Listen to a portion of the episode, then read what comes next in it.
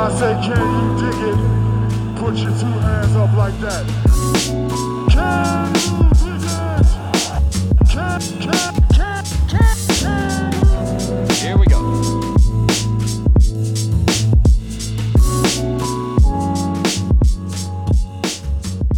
Hey, everybody. Welcome back to another episode of Can You Dig It, a podcast by silverscreenandroll.com. I am Christian Rivas, joined by Jacob Rude. Jacob, I wanted to kick the show off by talking about, talking about the biggest game of the weekend against a uh, multiple time MVP and uh, up and coming young player in uh, LeBron James and, and Jerami Grant. I'm, of course, talking about Lakers Pistons, unless you watched another game this past weekend that you think we should talk about. Yeah, I mean, I'm down to talk Man City Liverpool. Um, that was a pretty big game. That's where I thought you were leading in with this. Oh no, no, no. Well, okay. there are a few directions you could have gone with that then. Uh, but yeah, was there was there another game? I I, I, I don't know. that, so that we we won't talk about this for too long. Uh, to to keep our listeners on the on this episode, but uh, Al- Alisson, I think, was City's best player on Sunday. Two big chances created. Uh, he was trying these bizarre no look passes out of goal that uh, apparently he needs to look because he was passing them right to City players, uh, City players repeatedly. That got ugly quick. I was nervous because City have not won in Anfield in I think it was 17 years. Uh, and then that that pen they missed, it was like, well, Yeah. it's just not. It's never. It's not going to happen. When so I was pessimistic enough that coming into today I was debating betting against City. That pin went zooming over the crossbar, um, and I almost on the spot bet money on Liverpool because I was like, "It's this. I've seen this play out before. We're not winning." Um, fortunately, I didn't because that ended terrifically. Uh, it was a great lead into the day, but it's it's been a it- it's a fun weekend. Obviously, Lakers, Pistons, and then yes, we're aware we're making the same joke everybody else will be on podcasts on Monday, but we too also watch the Super Bowl. Yeah, I mean, but Chelsea Sheffield was also this weekend. Um, yeah, I I don't know if it was big to anybody else, but in our friend group, uh, it was a very big game. Uh, it ended two one. Mason Mount scored, which means he's going to continue to get playing time. He actually played really well, but it was against you know a team facing relegation, so whatever. Pulisic didn't play, so nobody nobody Not even in Chelsea. the squad. Uh, yeah, I'm just gonna assume he's hurt because otherwise I might be worried. Yeah, I, I I think it said something about like so it was reported that it was a it was a family issue uh that he either stayed home for. I I don't know what was going on. There were a lot of He was preparing for the Super Bowl. He had Yeah, to throw Super a Bowl Super Bowl jokes. party, and he had a make he the guacamole dip. Yeah. yeah, exactly. uh but yeah, before before any of that happened, uh we did have a Lakers Pistons game on Saturday. And Saturdays are my day off. And Jacob, you covered two other teams that aren't the Lakers. So what was funny about that day is if you guys can believe it, Jacob and I do talk when we're not podcasting. um, we talked amongst ourselves and we were like, okay, well, at least we can all get together, uh, uh, us and a couple of friends virtually, and watch the fourth quarter of this game. Should be, you know, more no more than 20 minutes of our time. Fast forward three quarters later, the most like there's some double overtime games where you're like, oh God, I just never wanted it to end because it was so fun. That did not apply to to this Lakers game. Um, don't get me wrong, LeBron did hit some shots down the stretch where I was just like, all right, well, it feels nice to have LeBron James on this team. I I just wish he did it in regulation. I wish everybody hit the shots they did.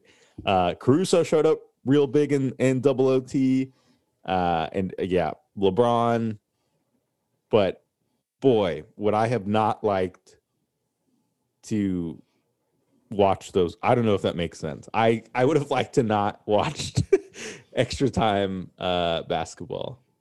Yeah, the Lakers were in this weird mood of like being completely annoyed that they needed overtime to win, but also not doing literally anything to help themselves. Like they were, they just looked exhausted, generally annoyed that the game was still going on. But then they were doing a lot of dumb things, uh, particularly defensively.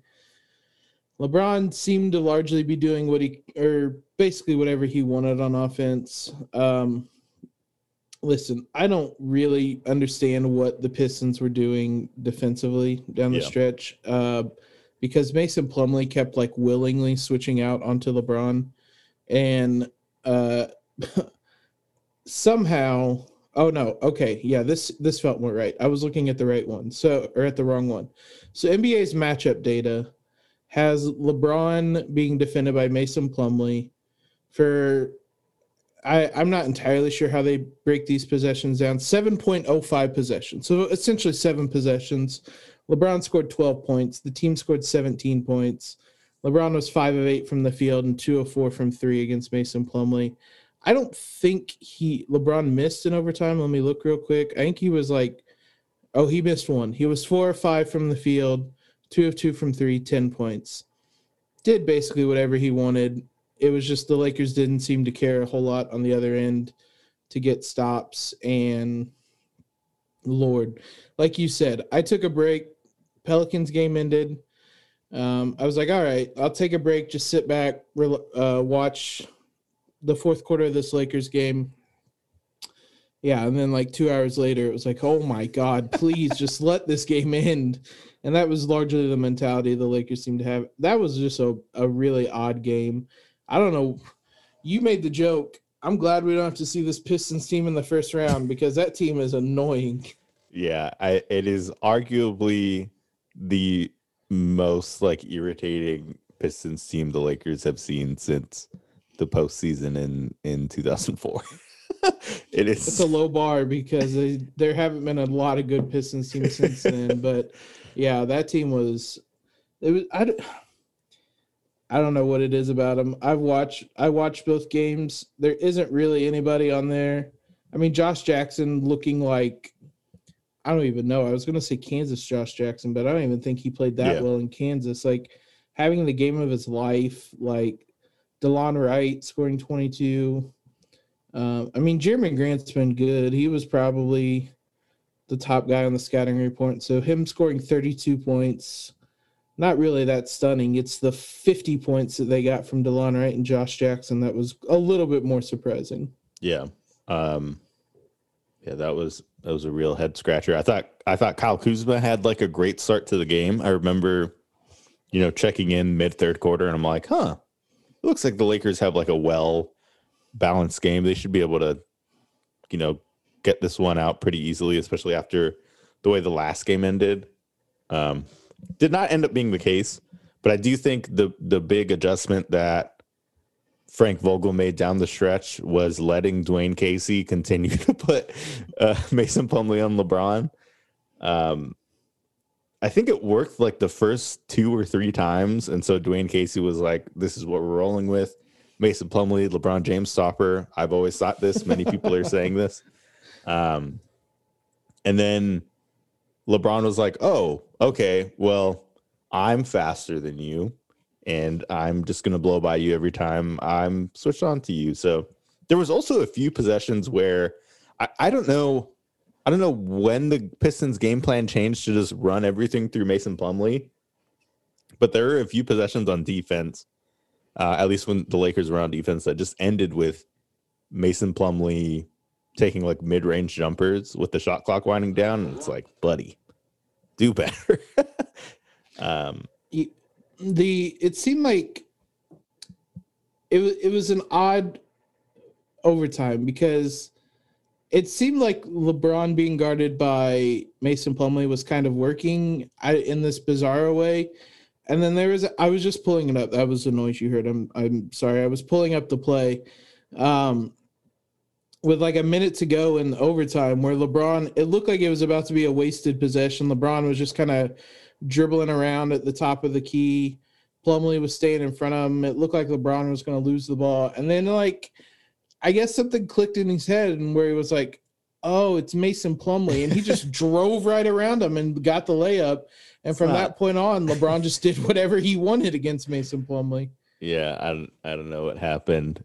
Maybe he had like more respect for Miles or Marshall and like didn't want to test it, but yeah, it was he came to the realization it was uh Mason. LeBron, another like I don't want to say it's an MVP performance against the Pistons in double OT because like I don't know if this is the game voters are going to look back at and say this is when LeBron James solidified uh, my vote. But That Saturday night at home in double overtime against the Pistons. who, by the way, had the worst record in the Eastern Conference going into Saturday night's game, still have the worst record in the Eastern Conference. The- It, there was no reason it should have been as close as it was, but both times they played them, it has been. Uh, but yeah, 33 points, 11 assists, five rebounds for LeBron James, still shooting a really high percentage from three. And um, I don't know. I I do not watch a ton of football. Admittedly, I I mean, God, I'm trying to think of a sport I watch less than football. I guess Cricket, hockey, cricket, yeah. rugby. Um, but watching Tom Brady today, because I'll watch the Super Bowl every year. It's just something to do.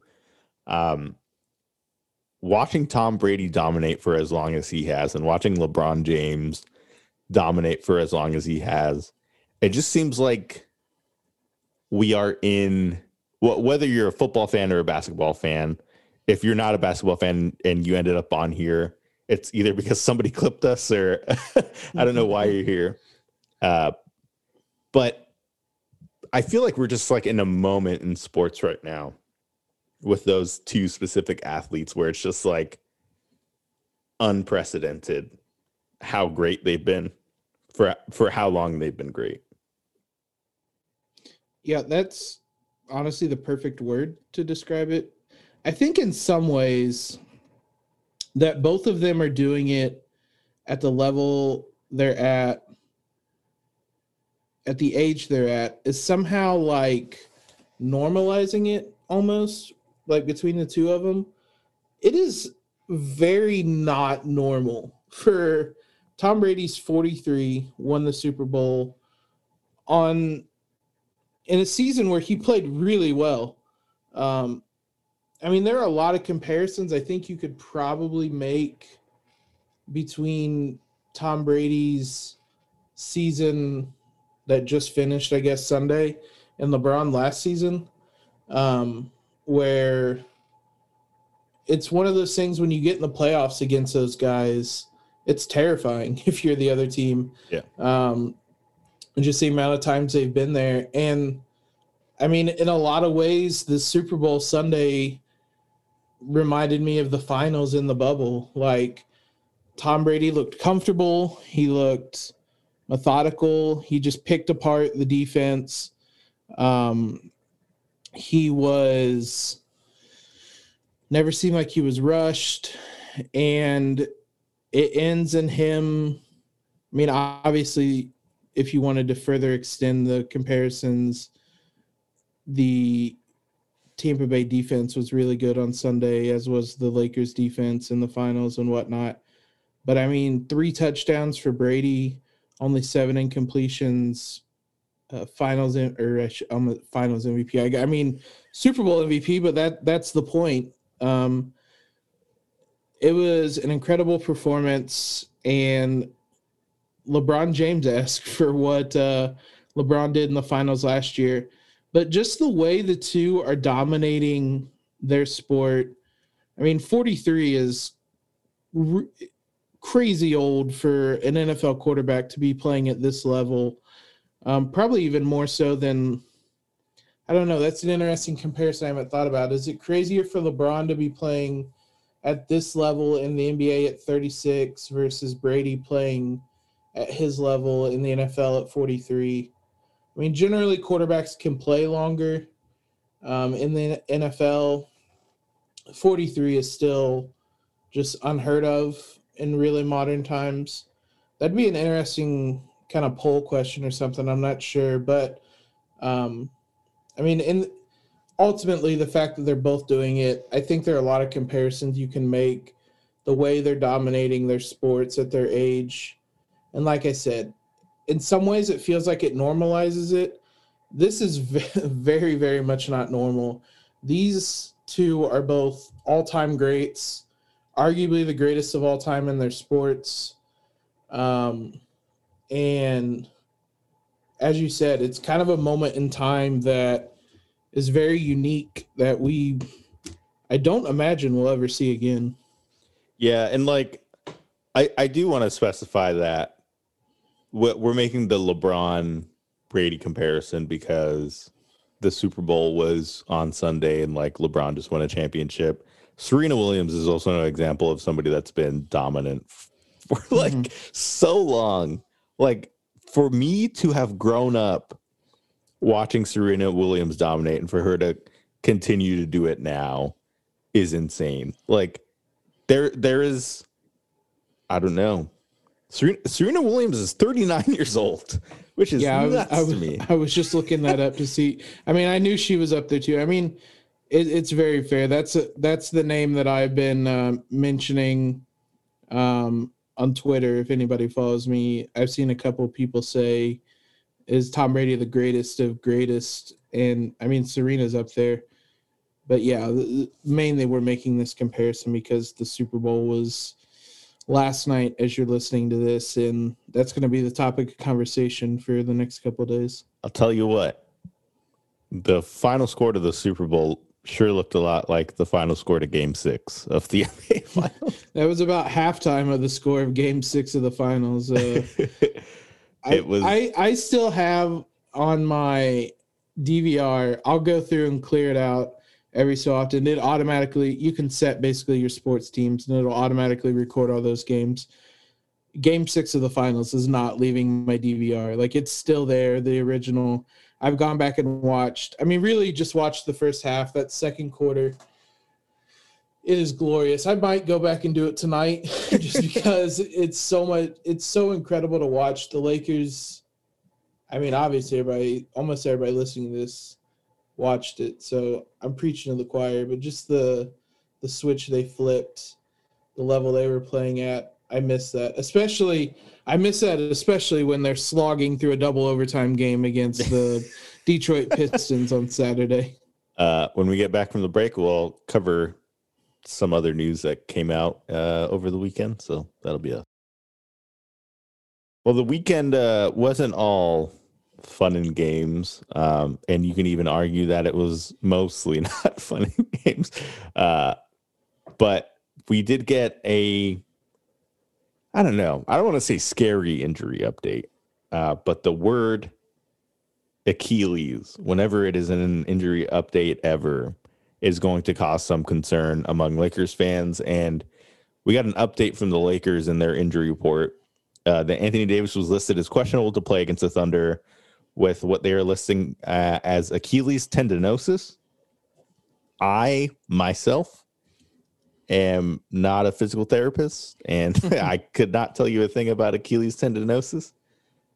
But um yeah, like like I said, it, it's just that the word Achilles, I think, just spawns a very bad reaction from people. It, it is a source of worry, especially Lakers fans. That's a it's probably a trigger word. the one thing I will say is the fact that he's questionable and hasn't been ruled out is is a good sign.